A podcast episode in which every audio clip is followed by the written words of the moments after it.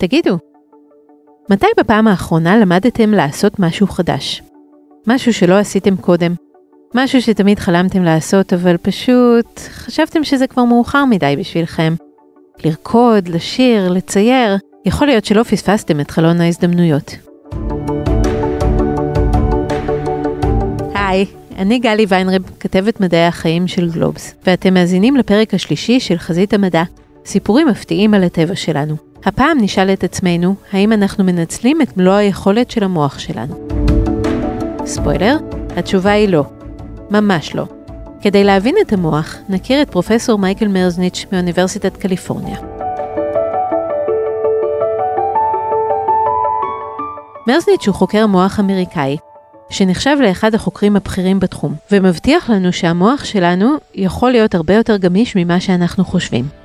הוא טוען שאנחנו יכולים ללמוד מיומנויות חדשות, להירפא מדפוסי חשיבה בעייתיים, ואפילו ממחלות נפש, וגם לשמור על תפקוד בריא של המוח. הוא נחשב לאחד מבכירי החוקרים בתחום שזכה לשם המעודד, המוח הגמיש. אנחנו חיים בעולם שחרד מהזדמנויות מפוספסות וגם מן ההזדקנות, לכן אין פלא שמחקריו של פרופסור מרזניץ' הם כל כך פופולריים. מרזניץ' טוען כי בתהליך של אימון לא ארוך הוא יכול לשנות את המוח שלכם. הוכחה לכך שהוא בכלל לא מקובע כמו שאנחנו חושבים. לפני כמה שנים שוחחתי עם פרופסור מרזניץ', והוא הציע לי באמצעות כמה תרגילים פשוטים, להרוס לי את היכולת להשתמש ביד. הוא הציע לאמן אותי כך שאשתמש ביד כמו גפה של חיה, כלומר שאני לא אוכל יותר לאחוז בדברים, ורק אוכל לשלוח את היד קדימה ואחורה. מן הסתם העדפתי לא להתנסות, אף אחד לא הבטיח לי שהוא יחזיר לי את זה חזרה. רגע, אבל אם אפשר להרוס, אז אפשר גם ליצור? מרזניץ' טוען שכן. רעיון המפתח שלו הוא שהמוח הוא מכונה המצויה בממשק עם הסביבה, ולכן תתפתח בהתאם לקלט שייכנס אליה. זו מחשבה מאוד מקובלת היום לגבי המוח של ילדים, פחות לגבי המוח של מבוגרים.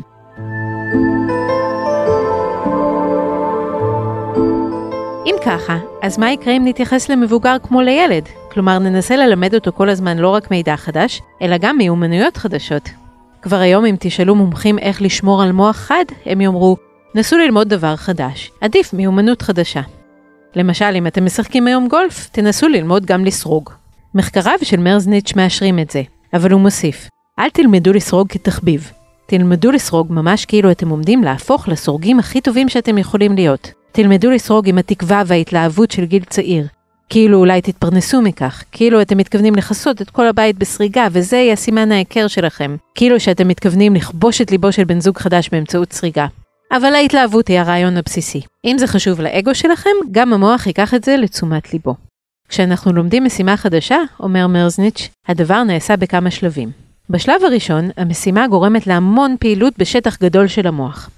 אחרי כמה זמן יש רגיעה, תאי העצב ששימשו לביצוע המשימה נקשרו זה לזה בצורה מדויקת ויעילה יותר. אם נסתכל על אותו אדם מבחוץ, נראה אותו מתאמץ פחות על המשימה, ועושה אותה באופן שנראה יותר אוטומטי. אם זו משימה פיזית, נראה בתנועות שלו יותר עדינות ודיוק. לאחר שמשימה נלמדה היטב, מעט תאי העצב עומדים בסנכרון מושלם, מהר וביעילות, ולא יוצרים רעש גדול בתוך המוח. התוצאה היא שהם גם לא מפריעים לפעולה של יכולות אחרות. המטרה, אומר מרזניץ', היא להגיע משלב הלימוד המתאמץ, שבו הניסיון להתמודד עם המשימה מציף את המוח, לשלב היכולת המעודנת, שבה באמת נוצרים קשרים יותר חזקים, מהירים ומדויקים בין אזורים שונים במוח ובין קבוצות עצבים חדשות. כל עוד התהליך הזה קורה, המוח שלכם יישאר פתוח וחד. הוא יוכל להמשיך ללמוד מיומנויות חדשות והוא לא יהיה חייב להזדקן. מחקרים שביצעו מרזניץ' וצוותו בבעלי חיים שלמדו יכולות חדשות בגילאים מבוגרים, הראו שינויים במוח בכל המדדים. הראו שינויים במוח בכל המדדים. תמהיל, תמהיל הכימיקלים במוח, קשרים בין עצבים ומבנה המוח. מה הוא צריך לעשות כדי להחזיר את הגמישות למוח? מרזניץ' שוב מציע הצעה שאולי נשמעת כמו קלישאה, אבל אצלו היא מגובה במחקרים. הוא מציע לנו לשוב ולחוות את העולם כמו ילדים. לצערנו, הוא אומר, אנחנו מכירים כל כך טוב את העולם סביבנו, שאנחנו יכולים להתמודד איתו גם מתוך מעין חלום בהקיץ, וזה לא כל כך טוב. ככל שאנחנו מתבגרים, אנחנו מאבדים תאי מוח. יש לכך דווקא יתרון, כשיש יותר מדי תאי מוח, אנחנו מבולבלים, חווים הצפה דרך החושים שלנו, ואילו כאשר חלק מתאי המוח מתים באופן מסודר, נוצרים דפוסים, שבעיקרון עוזרים לנו להתנהל בחיינו בצורה מאורגנת יותר. התהליך הזה הוא חלק בלתי נפרד מלמידה, אך לעיתים בגיל מבוגר יותר, אנחנו מתקבעים בדפוסים שכבר קשה לנו מדי לסטות מהם. ברור לנו שלא היינו רוצים לחזור למצב שבו אנחנו לא מסוגלים ללכת או לקבל החלטות מסוימות באופן אוטומטי וללא מחשבה, אבל צריך איזו דרך ביניים כלשהי. בואו נעשה ניסוי קצר. אתם בטח עכשיו מאזינים לנו ברכב בדרך לעבודה, או במטבח בזמן טיגון שניצלים. אם אתם באוטו תנסו לשים לב לפרטי הנסיעה, כאילו תצטרכו לדווח עליה למישהו, או כאילו אתם משחקים במשחק מצא את ההבדלים לעומת אתמול. אם אתם מטגנים שניצל, תנסו לשים לב לפרטי השמן הרותח. אלו בעצם פעולות שעשיתם המון פעמים, אבל אתם צריכים לחפש את ההפתעות. הן תמיד שם, אם מחפשים אותן. המוח שלכם צריך הפתעות, הוא צמא להן. הערנות הזאת להפתעות מחדדת את החושים. ואם כבר חושים, העצה השלישית היא לחדד אותם במובן הכי פרקטי שאפשר.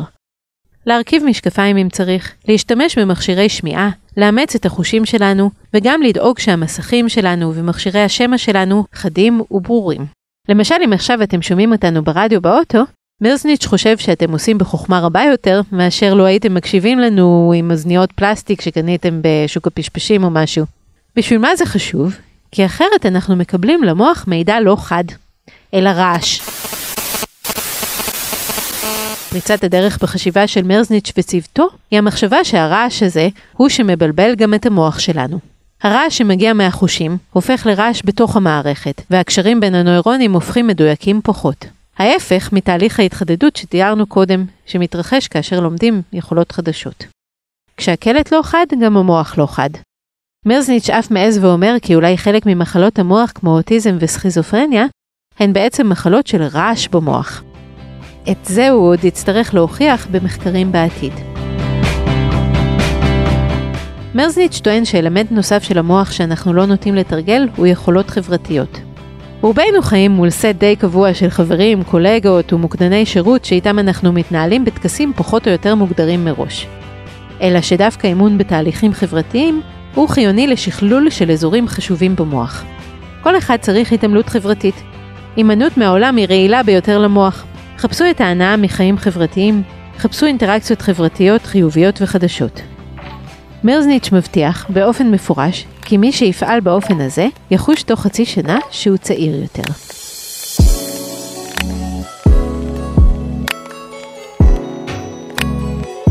מה לגבי התעמלות ותזונה? אתם יודעים, התפיסה של מוח בריא בגוף בריא. למרבה ההפתעה, מרזניץ' טוען שזה פשוט טיפשי. אם לא נתעמל ולא נאכל נכון באופן קיצוני, יכול להיות שהמוח ייפגע קלות, זה בסדר. אבל לשפר את המוח על ידי ריצה? שטויות.